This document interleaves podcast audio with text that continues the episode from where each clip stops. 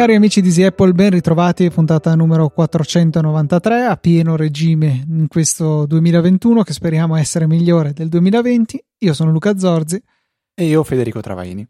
Buongiorno, buonasera Fede, non lo so, ho sempre il dubbio di, quando è il saluto ad, adatto, non tanto nella vita reale quanto nel podcast, perché poi non sai mai quando la gente lo ascolterà, quindi sembra un saluto strano, ma non è importante questo.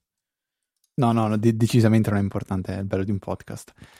E, e, dai, Luca, voglio sapere come va il Mac, perché prima di iniziare la puntata ti è arrivata una mail da, da Apple dicendoti ma eh, come, com'è la tua esperienza, com'è andata? E tu mi hai risposto che l'hai messo in un cassetto, però non vuol dire che l'hai messo da parte. No, l'ho messo in un cassetto, cioè per, l'ho spostato da sopra sotto la scrivania in pratica, perché tanto non scalda e quindi può stare benissimo nel cassetto fuori dai piedi eh, e ho più spazio libero sulla scrivania, non che ne abbia veramente bisogno di questo spazio, perché alla fine una volta che posso comodamente muovermi per raggiungere mouse e tastiera sono a posto, ma perché è tutto più ordinato, alla fine non, non devo frequentemente perlomeno collegarli niente di che per il resto un hub USB di fianco alla staffa che tiene il monitor e quindi le cose che mi serve collegare al Mac lo posso fare lasciando lui a vivere nel, nel suo cassetto e adesso è decisamente più caldo del solito perché appunto c'è tutto l'ambaradan che mi serve per registrare attivo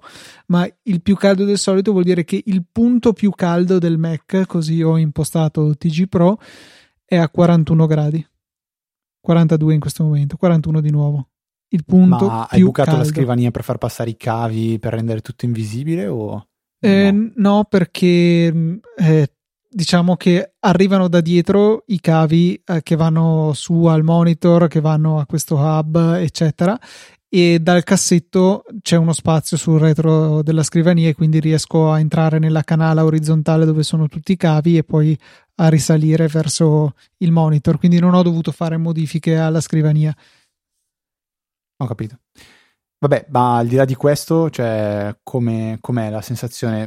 Quanti limiti hai incontrato dovuti al, al Apple Silicon e invece quante, quante soddisfazioni ti ha dato? Allora, limiti ho incontrato qualche cosina eh, perché eh, stavo cercando di buildare un'immagine di Docker in cross compilazione per eh, architettura Intel e mi aveva dato rogne, una specifica, vabbè. Lo... Cos'è Docker, scusa?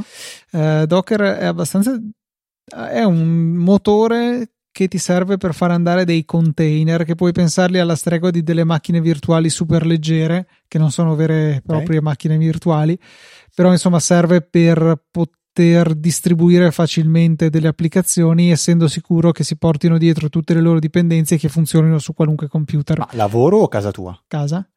Ah. Cioè, e specificamente eh, restyling del server di Easy Podcast. Ci ho dedicato okay. alcune decine di ore in queste vacanze, ci okay, andrò okay, avanti anche dopo. E niente, per questo mi sono semplicemente eh, attrezzato diversamente, ho eseguito la costruzione dell'immagine sul uh, mio serverino domestico che è Intel, quindi nessun problema. Ho spostato lì questo piccolo carico per, per risolvermi il problema. Avevo avuto anche qualche altro casinetto con Node.js per un'altra cosetta che mi stavo facendo, ma niente che non si potesse risolvere. E per il resto sto apprezzando giorno per giorno la velocità nel fare tutto, tutto, tutto. Cioè, sono estremamente contento della mia scelta e, e niente, cioè, per un utilizzo normale e anche più che normale, tutto sommato, questi processori sono fenomenali, davvero fenomenali hai avuto modo di pensare, over, diciamo così, eh, ehm, sì, pensare, diciamo, cavolo, se avessi preso un MacBook eh, me lo sarei portato via o sarebbe stato più comodo o me lo mettevo sulle gambe quando sono sul divano, cioè ti sei pentito già di, o, ti senti le, le, i vincoli che ti, ti dà un Mac mini rispetto a un MacBook Pro che tu tra l'altro hai ancora e stai cercando di vendere, poi ne parliamo eh, o, o, no, invece cioè il Mac mini è il computer giusto per te? No, per me è il computer giusto il 99% del tempo e in quel 99% del tempo è più giusto di quello che sarebbe un, un portatile. Eh, perché il computer fisso ha tutta una serie di vantaggi, non unico per me l'Ethernet integrata che è affidabile, funziona sempre, a differenza delle Ethernet USB che funzionano quasi sempre e quasi eh, sempre io, non è la stessa cosa. Io con quella Thunderbolt ho ancora eh, un bug che avevo già raccontato e mi capita tuttora. In alcune occasioni, quando io stacco il Mac dalla modalità sleep, cioè lo tengo sulla scrivania che sta dormendo, con attaccato sia l'alimentatore, l'alimentazione, sia il cavo fa- ehm, sì, Firebolt, Thunderbolt, no, sì, ho, stavo pensando Firewire e ho Thunderbolt, vabbè. Eh, con, con l'Ethernet attaccato, diciamo stacco tutto, me lo porto via, lo apro e lui è convinto di aver ancora attaccato il cavo Ethernet e eh, non, non, non, non, funziona internet, devo riavviarlo perché nonostante si connetta wifi comanda l'Ethernet ma l'Ethernet non, c'è e quindi eh, si droga un pochettino. Questo è l'opposto di quello che succede con i bug dell'Ethernet tramite USB, cioè che ogni tanto svegli il Mac vede la scheda di rete ma sostiene che non ci sia nessun cavo connesso e non serve a niente togliere e rimettere il cavo, devi proprio scollegare l'USB e ricollegarlo. E non succede sempre per carità, però succede abbastanza da infastidirmi. E, e quindi ecco, questo è sicuramente uno del, dei motivi delle situazioni in cui lo, lo apprezzo e poi ripeto vabbè la silenziosità no, non si applica perché con i nuovi computer eh, l'Air a maggior ragione ma anche il MacBook Pro sono virtualmente inaudibili eh, non, non, ci sarebbe questa grossa differenza rispetto al Mac mini però ripeto è un desktop e oh, è più affidabile non, o meglio è più affidabile di quanto siano i portatili Intel che ho usato finora usati come desktop, ecco, mettiamola così. Eh, magari con gli M1 sarebbe diverso. Sentivo su ATP che dicevano che eh, la modalità clamshell sull'Air che sta utilizzando Marco Arment adesso non ha perso un colpo e non ha avuto problemi, però li aveva lato USB, quindi eh, comunque rimane, secondo me, per il mio uso la, la, scelta migliore.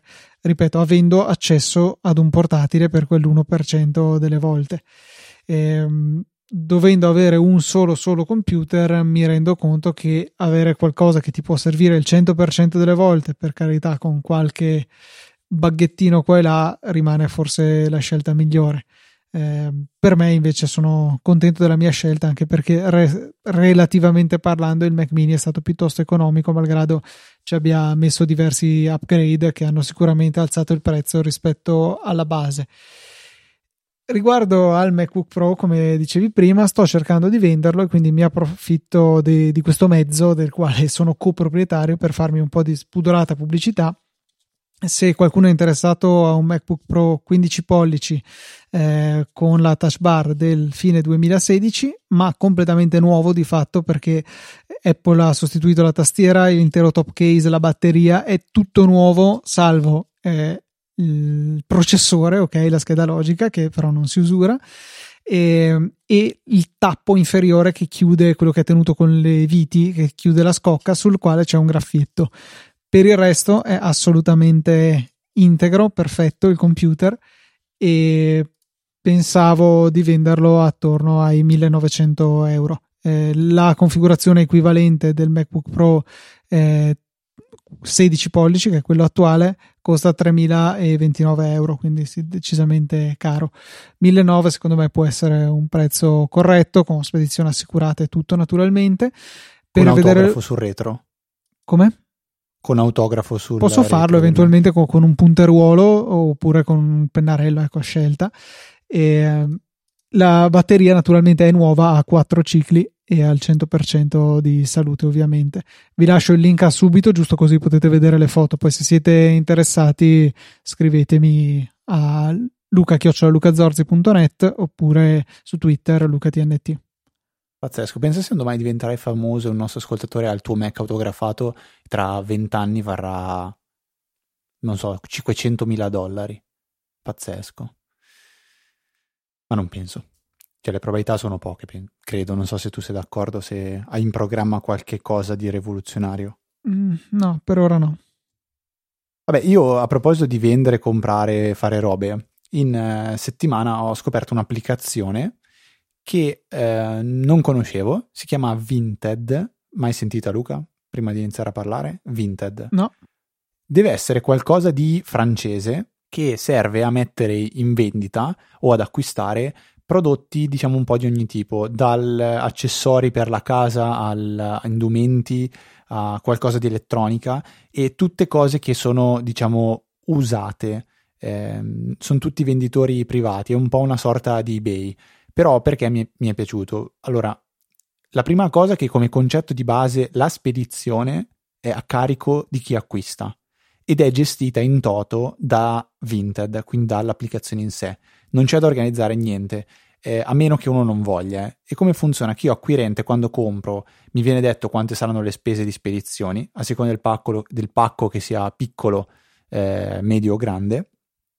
Dopodiché, la, eh, una volta terminato l'acquisto, e qui si può pagare con Apple Pay, quindi altra grande comodità, eh, viene eh, creata un'etichetta bisogna semplicemente fare il pacco, attaccare l'etichetta al, al, pacco e portarlo in un centro UPS per poi la spedizione.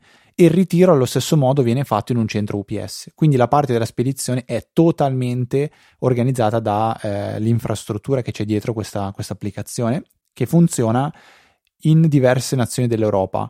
E qui un'altra cosa veramente bella. Eh, mi è capitato spesso di avere a che fare con francesi e loro mi scrivono in francese. E dicevo, cavolo, però è un'applicazione internazionale, perlomeno scriviamoci in inglese. Invece all'interno dell'applicazione è integrato un sistema di traduzione eh, istantaneo. Quindi io parlo in italiano o in francese e lui mi legge in francese. Lui parla a me, scrive a me in francese e io lo leggo in italiano, così come la descrizione dei prodotti è fatto bene, è una cosa bella, fa scomparire quella barriera che potrebbe essere la, la, la, la differenza de, della lingua che si parla. E perché lo, lo, consiglio? Perché io ho sia acquistato sia eh, venduto qualcosa, può essere quell'accessorio che avete nell'armadio che non usate mai, eh, quello zainetto che non so avevate comprato ma poi messo una volta e più rimesso, avete un cavo dell'iPhone in più, una cover che non usate più banalmente la potete vendere 5, 10 euro, 15 euro, non lo so. Però si trova veramente tante, tante cose interessanti. Io in particolare ho visto che vengono venduti tantissimi iPod. iPod Shuffle, iPod Nano, eh, a prezzi veramente stracciati. Eh, non ci sono ovviamente il, la prima generazione di iPod che varrà migliaia di euro, però magari l'iPod Shuffle di sesta generazione, eh, no di sesta, lo Shuffle la vedo, sì, lo Shuffle non mi ricordo che generazione è arrivato, me lo sono perso, quello, quello, piccolino quadrato, quelli... ce ne sono tanti di tanti colori, allora ho detto, ma sì dai, prova a, a, ad acquistarne un po', faccio una, una mini collezione, poi, poi, vediamo come va. E quindi ho iniziato a divertirmi così, acquistarne un po' e, e, si può trattare all'interno dell'applicazione perché quando vedi un prodotto che ti interessa, puoi dire al venditore, dici guarda, tu l'hai messo a 20, io te ne offro 15, ti va bene? L'acquirente ti può dire sì, oppure no, ribat- ribatto e ti dico 18 e tu se scegli acquisti ed è tutto veramente trasparente, super semplice. Non si possono vendere determinati articoli quali ehm, ad esempio MacBook o iPhone, cioè prodotti di elettronica eh, di questo tipo non si possono vendere, ma vengono venduti ugualmente. Io mi sono accorto perché avevo messo un, um, una, una, stampa su tela che avevo fatto del, um, come si chiama, de, de, di una foto de, di io che correvo in pista e l'avevo fatta perché inizialmente ho detto ma sì prova a mettere delle robe a caso metto anche dei prezzi esagerati. Cioè questa qua è una stampa su tela che avevo pagato penso 25 euro. È una foto che tra l'altro ha fatto Giorgio Vitali un amico che salutiamo e ho detto vabbè la metto in venta a 100 euro. E, e in realtà queste cose non si possono vendere però tuttora è lì e ho ricevuto qualche interesse da, da diverse persone che è una cosa un po' strana quindi eh, così la, la, consiglio perché io mi sono divertito veramente parecchio in questa settimana con questa applicazione. Link ovviamente nelle note della puntata. Vi lascio anche un link eh, referral cosa succede? Che se voi vi iscrivete e mettete in vendita almeno tre articoli, io ottengo un bonus, cioè noi otteniamo, sì, io perché Luca non ha l'applicazione, però se la vuole scaricare poi mettiamo anche il suo referral. Luca non so se ti può interessare, magari. Ci darò un'occhiata, ma vai pure col tuo referral. Ok, niente, praticamente ogni, ogni, ogni iscritto ottengo un bonus di 5 euro per poter acquistare qualcosa dentro l'applicazione. Non che mi interessi più di tanto, cioè non, non lo sto facendo per tirare su 5 euro, anche perché mi sembra che il limite sono tre persone. E vabbè, dai, detto questo. Detto questo, ti aggiungo un dettaglio: eh, iPod Shuffle, l'ultima generazione, è la quarta, che è stata presentata nel settembre 2010, che era quello dove erano tornati i tasti dopo che erano incredibilmente spariti. È stato in produzione fino al 2017, quindi sono già quattro anni, tre anni e mezzo che non è più in vendita questo modello.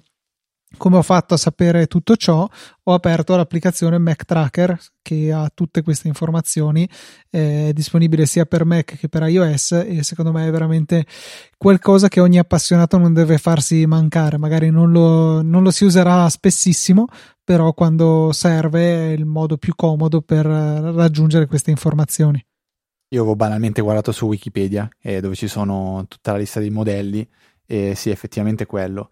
Ehm, io mi riferisco allo shuffle di quarta generazione, quello lì che, che, tu dicevi. Non mi ricordavo assolutamente il primo, che è quella pennetta USB.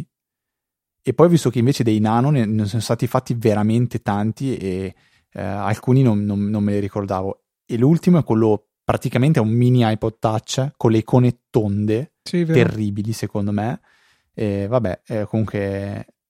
Ecco, possiamo dire un'altra cosa faccio la domanda, la rigiro a te Luca senza dire cosa sto facendo io. Per tenere traccia di quali iPod ho, quanto li ho pagati, quali mi mancano, eccetera, eccetera, tu cosa useresti per farti un database del genere?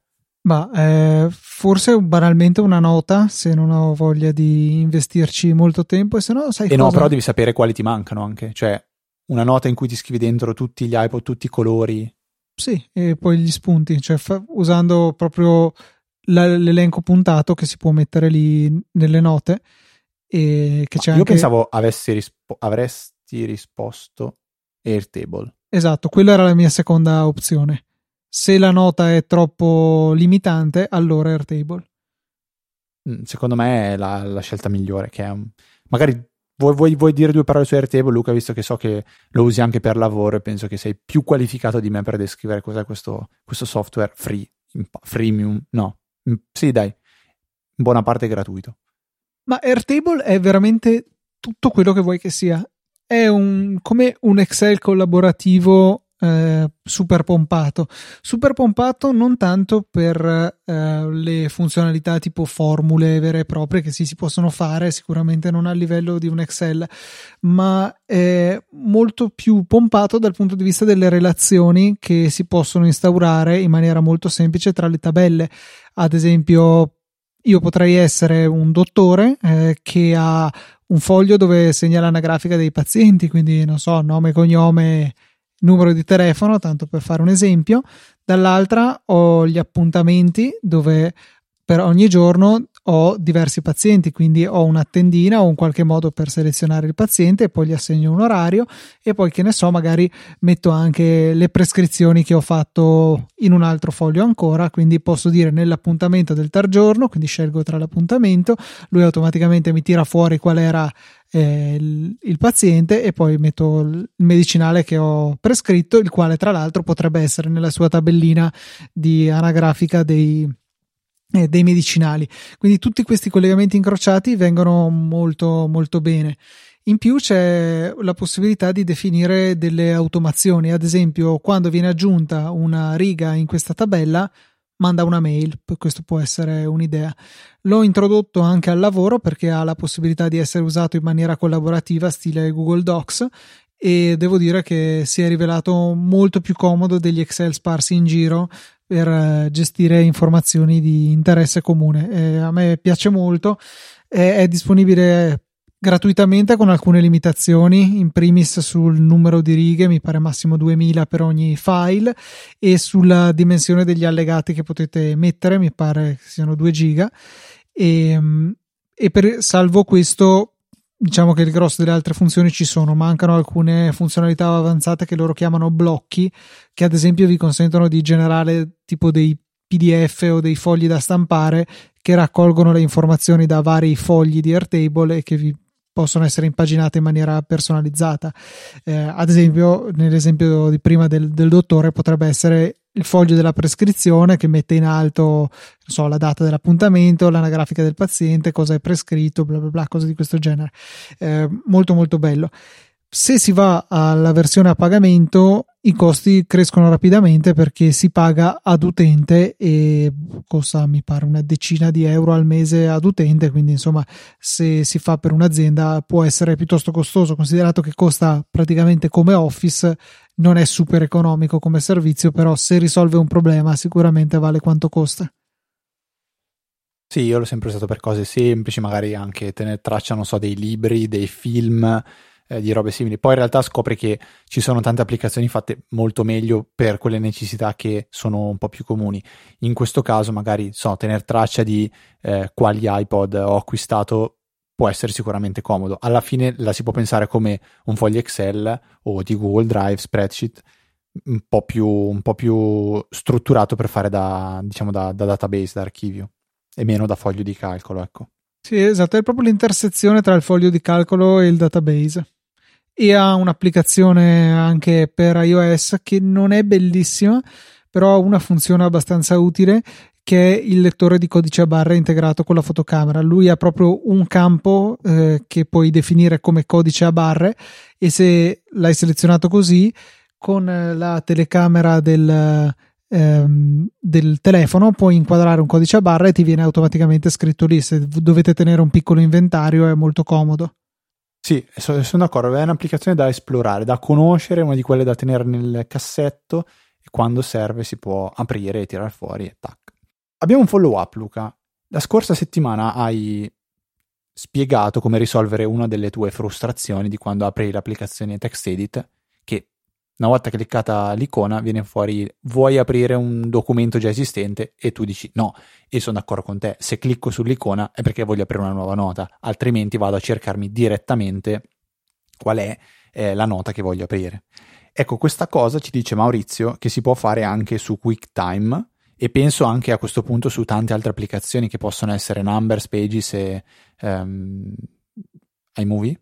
Sì, no, no, come si chiama l'ultima? Keynote, eccola sì, esatto, non, non ci ho neanche pensato a provare ad applicarla cambiando un pochino il comando anche alle altre applicazioni. Vi lasciamo nelle note della puntata come si fa, grazie a Maurizio, non un Maurizio qualunque, ma quello di, del saggio podcast, perché ormai è più famoso di saggiamente, così ho deciso. E come si fa con QuickTime? Alla fine la struttura è più o meno sempre quella: defaults write per scrivere un'impostazione poi c'è il nome dell'applicazione, diciamo esteso, com.apple.quicktimeplayer X, X, non lo so. E poi NS Show Up Centric Open Panel instead of Untitled File. Con tutte le maiuscole giuste. Esatto. Eh, poi gli dice che è un tipo booleano, quindi sì o no bool e poi lo indica come false, quindi disattiva questa funzione e apre il documento vuoto come impostazione predefinita. Su QuickTime, diceva Maurizio, lui lo usa molto per fare gli screencast e appunto la prima cosa che deve fare è nuova registrazione schermo e nell'impostazione predefinita invece doveva prima chiudere quella stupida finestra e poi fare nuova registrazione schermo.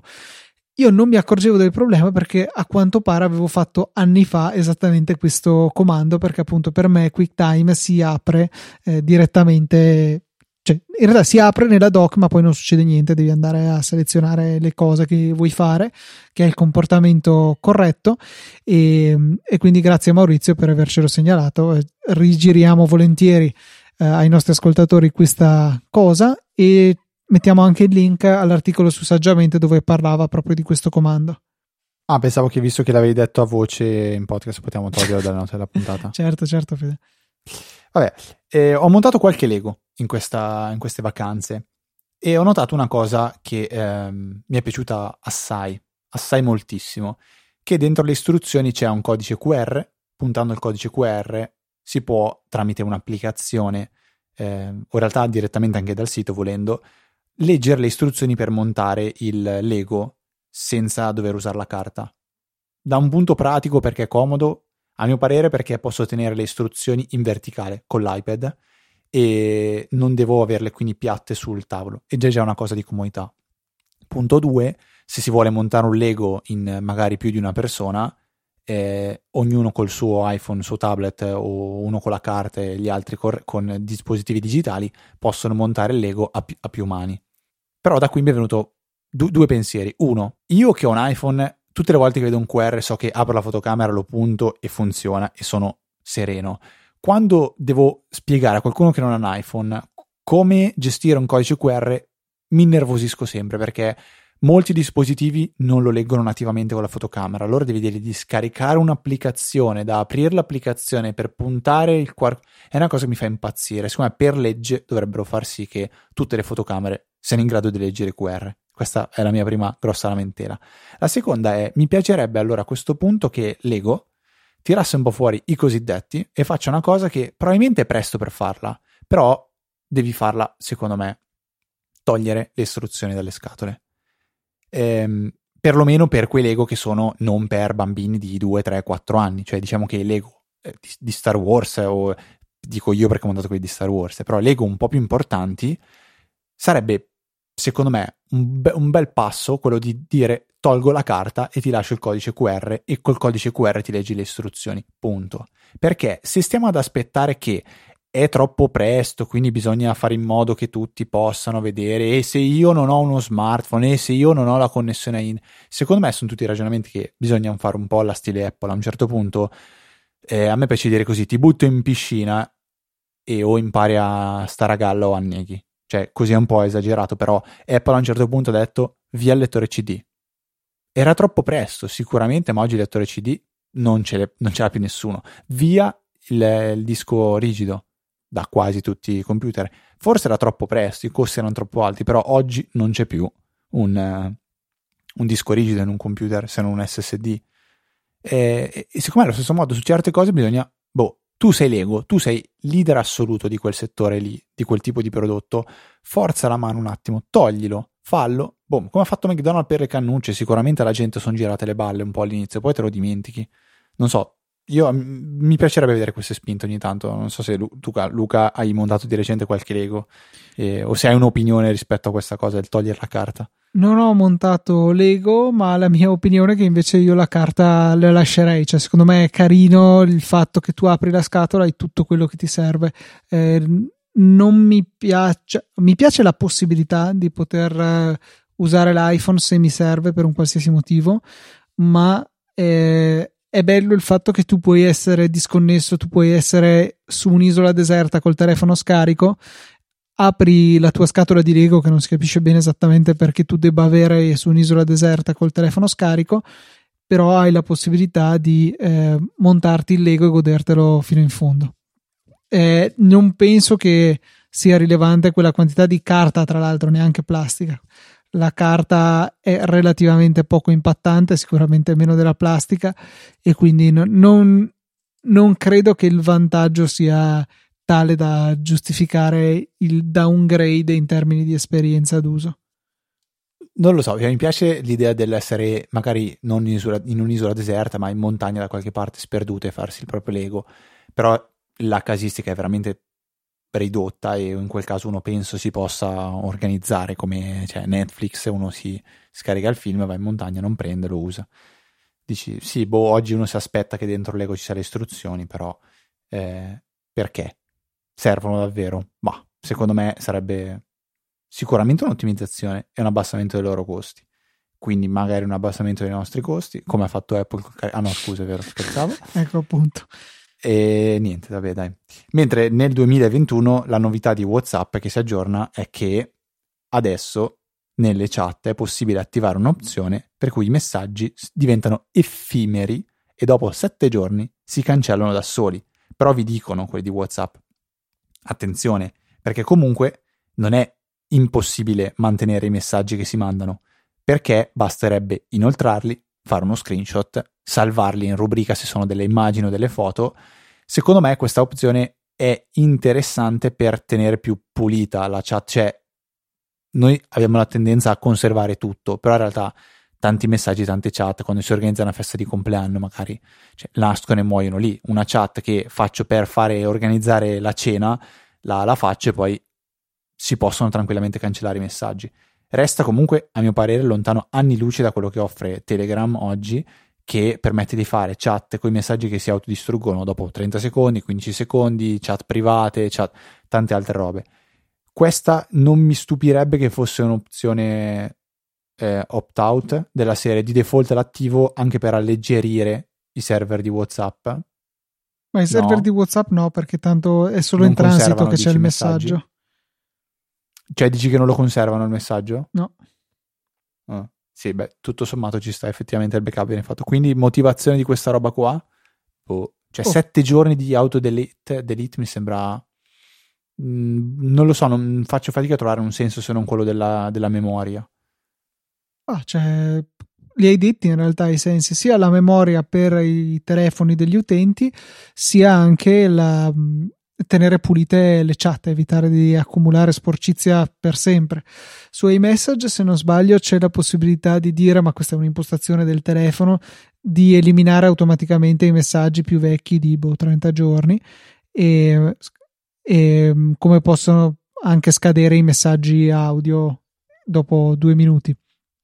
Però di, di per sé Ehm, sì, non la vedo come una funzione fondamentale e onestamente non saprei quando usarla. Cioè, la funzionalità di Telegram equivalente, che come giustamente dicevi tu c'è da anni, l'avrò usata una volta e più che altro per provarla, cioè non è una necessità che sento, ecco, quella dei messaggi effimeri.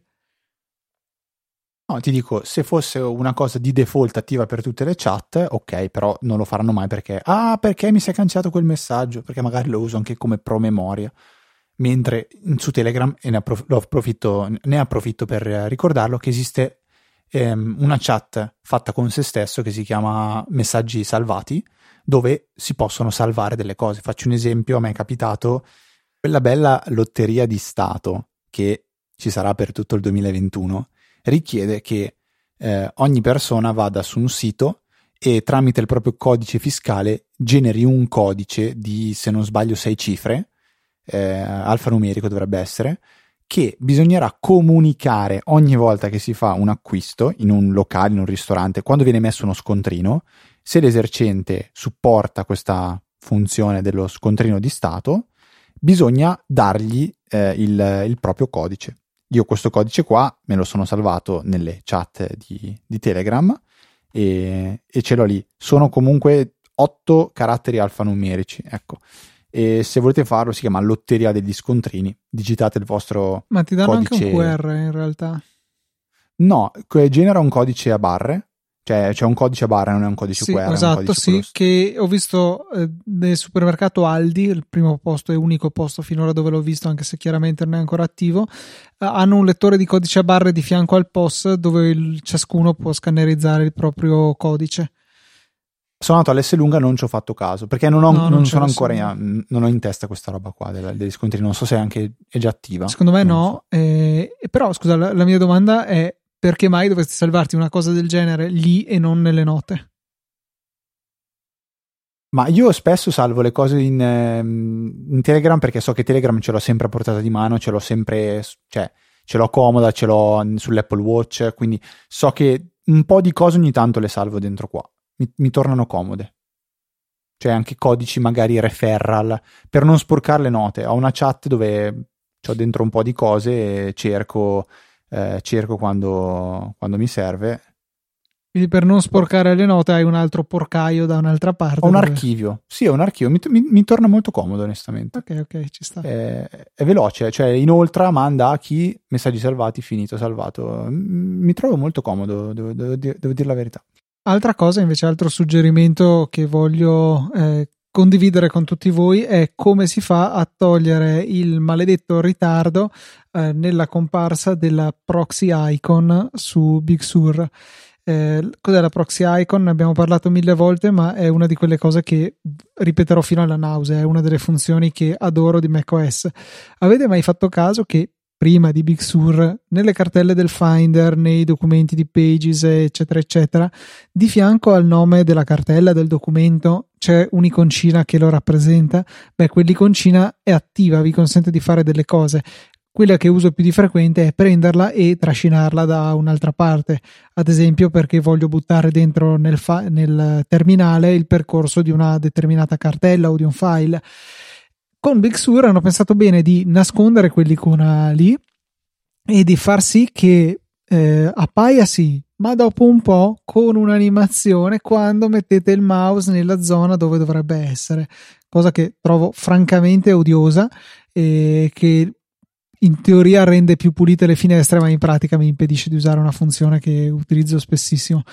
Ci viene in aiuto Brett Terpstra che eh, segnala un ennesimo comando di false write che istruisce il Finder affinché mostri eh, immediatamente, cioè cominci l'animazione, purtroppo questo, eh, cominci l'animazione appena andate là col mouse e non aspetti che stiate di fermi un attimino.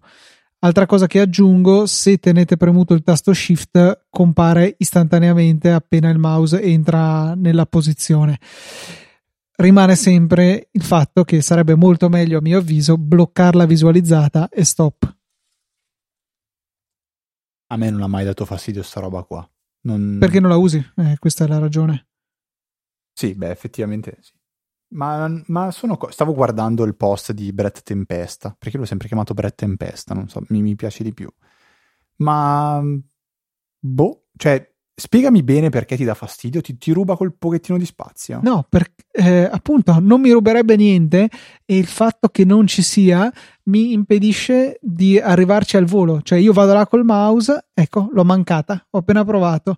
Vorrei farti una foto di dove sono arrivato, sarò 3 pixel più in basso e 3 troppo a sinistra dell'icona, quindi l'ho mancata e quindi devo f- riuscire a fare centro immaginandomi dove sarà. Cioè, è quelle cose che, ripeto, io non sopporto, cioè nascondere le cose per il gusto di, tra virgolette, rendere più pulita l'interfaccia, ma di fatto rendendo inaccessibili delle funzioni. Non ha senso e, e lo trovo odioso. Il giorno che troverò il default write che mi consentirà di tenerlo sempre visualizzato come è sempre stato, sarò una persona felice. Altra cosa, scusa, che può fare, eh, dimenticavo la proxy icon, è molto utile quando siete eh, dispersi in un mare di cartelle tanto profondi in una gerarchia, cliccate col tasto destro sulla proxy icon e vedete tutta, tutte le cartelle che avete attraversato, tutte le cartelle, sottocartelle, sotto sottocartelle. Ci cliccate sopra e poi vi porta direttamente a quella, ehm, a quella cartella lì. È estremamente comodo. La stessa cosa, tra l'altro, vale anche se cliccate col destro e fate questo questa operazione sul proxy icon di, una, mh, mm, di un'applicazione, ad esempio su Pages, sull'icona di un documento, tasto destro, vedete tutta la gerarchia delle cartelle che vi portano a quel documento lì e potete cliccare su una qualsiasi delle cartelle nella gerarchia per arrivarci col Finder. Cioè sono quelle piccolezze che secondo me velocizzano l'uso del computer in una maniera notevole e nasconderle non è un bene. Quindi è un po' paragonato al discorso del dock della menu bar, dai. Esatto, esatto, stessa roba, stessa roba. Va bene, veniamo un attimo alle domande. Eh, la prima è di Antonio che dice di, ehm, dopo aver usato per il periodo di prova Appleone, che sarebbe Apple One, quindi quel servizio dove integra al suo interno music, game, storage, eccetera, eccetera, dice di essere passato da Spotify a Apple Music. Noi cosa utilizziamo? Chiede quali sono i pro e i contro che abbiamo riscontrato per i vari servizi e lui dice che per la sua esperienza ha notato sicuramente una grafica più accattivante su Apple Music, ma allo stesso tempo una maggior lentezza nel caricare i menu e le singole canzoni nel momento dello streaming vero e proprio. In più per quanto riguarda l'app nu- musica, sia nativa su macOS, mi sembra che manchi di diverse funzioni e sia meno responsiva nel complesso. Allora, a mio parere, come esperienza è molto meglio quella di Spotify, per tante ragioni. Eh, la prima è che l'interfaccia sarà meno accattivante, non, non so se sono d'accordo, però sicuramente è molto più veloce da usare in tutto e per tutto. Punto 1. Punto 2, a livello di cross platform mm, non ce n'è, cioè su Windows devi o installare iTunes o utilizzare Apple Music nel browser e per quella che è la mia esperienza funziona veramente da cani Apple Music nel browser, siccome è ancora una versione beta tra l'altro e il motivo per cui lo uso è per l'Apple Music Family, e quindi lo usiamo tutti comodamente in famiglia. È bella, l'applicazione funziona bene, la musica si sente bene, non manca mai quasi niente, si integra bene con Alexa e se potessi scegliere penso che userei Spotify. Ehm, ecco, l'altro pro di Apple Music è che è integrato dentro iOS eh, un pochettino meglio del fatto che è già installato ed è di default è più è, è Apple. Sono quelle robe per cui prende valore perché è Apple. Se non fosse Apple, secondo me Apple Music non sarebbe all'altezza di Spotify. Ecco, l'ho detta tutta. Io utilizzo Spotify per lo stesso motivo per cui Fede utilizza Apple Music, cioè l'account famiglia, mi ci trovo molto bene. Eh, certe volte ho fatto la prova gratuita di Apple Music, ho notato tutte, tutti i pregi e difetti che hanno eh, elencato sia Antonio che Fede e quindi ho deciso di non spostarmi. Allo stesso modo si integra bene con eh, le Alessie che ho per casa e quindi eh, mantengo questo servizio, cioè la migrazione non porterebbe vantaggi, costano uguali, cambio il set di pregi e difetti, eh, quindi sto bene con, con Spotify tutto sommato. Seconda domanda ed ultima arriva da Roberto che ha un problema con le eh, abbreviazioni, quelle da, da, tastiera. Dice: Non riesco ad utilizzare le abbreviazioni su Gmail e Outlook utilizzando Safari. Ho provato per curiosità con Chrome, che non uso più, e funziona. La cosa bizzarra è che se digito le abbreviazioni nella riga oggetto funzionano anche in Safari.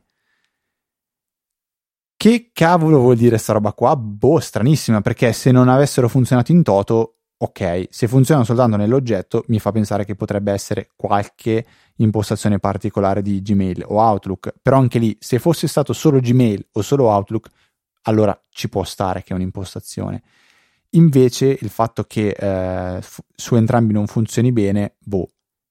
Se poi aggiungiamo il fatto che con Chrome funzionano, eh, il mistero si infittisce un, un po' que- uno di quei misteri di, di iCloud molto, molto, molto particolari, che però si può risolvere abbastanza semplicemente utilizzando delle alternative. Eh, due applicazioni che ci vengono in mente, eh, Luca, sono Alfred, che eh, ha la possibilità di creare delle, delle, abbreviazioni, quindi digito qualcosa e si trasforma in altro. La seconda, io non l'ho mai usata, Luca non so se tu invece sì, si chiama Typinator. Sì, io usavo Typinator in passato, eh, funziona benissimo, eh, l'unica cosa avevo, non avevo voglia di pagare l'ultimo aggiornamento perché avevo visto che Keyboard Maestro, che già uso con soddisfazione per mille altre robe, aveva praticamente le stesse funzioni, quindi ho migrato lì i miei snippet, eh, poi in realtà avevo il, il, la licenza Family, mio fratello l'ha voluto aggiornare, quindi ho pagato la nuova versione, ma sono rimasto su Keyboard Maestro perché ormai ho le cose lì. Eh, ce ne sono tante di applicazioni che fanno queste. Eh, abbiamo citato Alfred e Keyboard Maestro proprio perché magari già le utilizzate per altro e quindi ci sta eh, a affidargli anche questa funzionalità aggiuntiva. Se non avete applicazioni del genere, allora sì, ha senso sicuramente passare a qualcosa di dedicato, forse la più famosa è Text Expander, che però è in abbonamento e per un utilizzo non spinto onestamente non credo che valga la pena. Dai Pinetor invece acquisto one shot, mi pare costi una ventina di euro e funziona molto molto bene con funzionalità anche avanzate del tipo eh, scrivo, non so, introduzione lettera e mi apre una finestrella dove mi dice, eh, mi chiede chi, chi è il destinatario, vuoi farla formale o vuoi farla eh, non formale. Scrivi qui, non so, il luogo in cui ti trovi, perché sai, nelle lettere si scrive Italia, no dai, Verona, lì e poi la data, cose di questo genere. E, e quindi sono tutte cose che sono fattibili con eh, programmi dedicati a questo. Anche Keyboard Maestro in realtà può fare quasi tutto, però se non si desidera sfruttarne le funzionalità aggiuntive, magari è sufficiente utilizzare Typinator, che è sicuramente nato per quello scopo e funziona molto bene, è estremamente leggero. Se invece avete di questa necessità su Windows, eh, torno a consigliarvi una delle mie applicazioni preferite che si chiama AutoHotkey sicuramente non semplice da usare come Typinator, Text Expander o Alfred, perché richiede di eh, fare un po' di scripting, bisogna scrivere qualche cosina. Si tratta per, per fare solo scorciatoie si tratta veramente di niente, però bisogna comunque farlo ed è gratuita e funziona veramente molto molto molto bene. Siamo quindi direi in chiusura è arrivato il momento di ricordarvi che potete comprare il mio MacBook Pro, ma al di là di questo potete supportare eh, il nostro podcast in maniera diretta con le vostre donazioni, come hanno fatto i nostri gentilissimi donatori di questa settimana, che sono Alessandro Valerio, Nicola Gabriele D, Davide Tinti, Riccardo Peruzzini e Alessio Pappini. Grazie mille per il vostro supporto e vi ricordiamo sezione supportaci per l'appunto del sito easypodcast.it trovate tutti i modi per supportarci.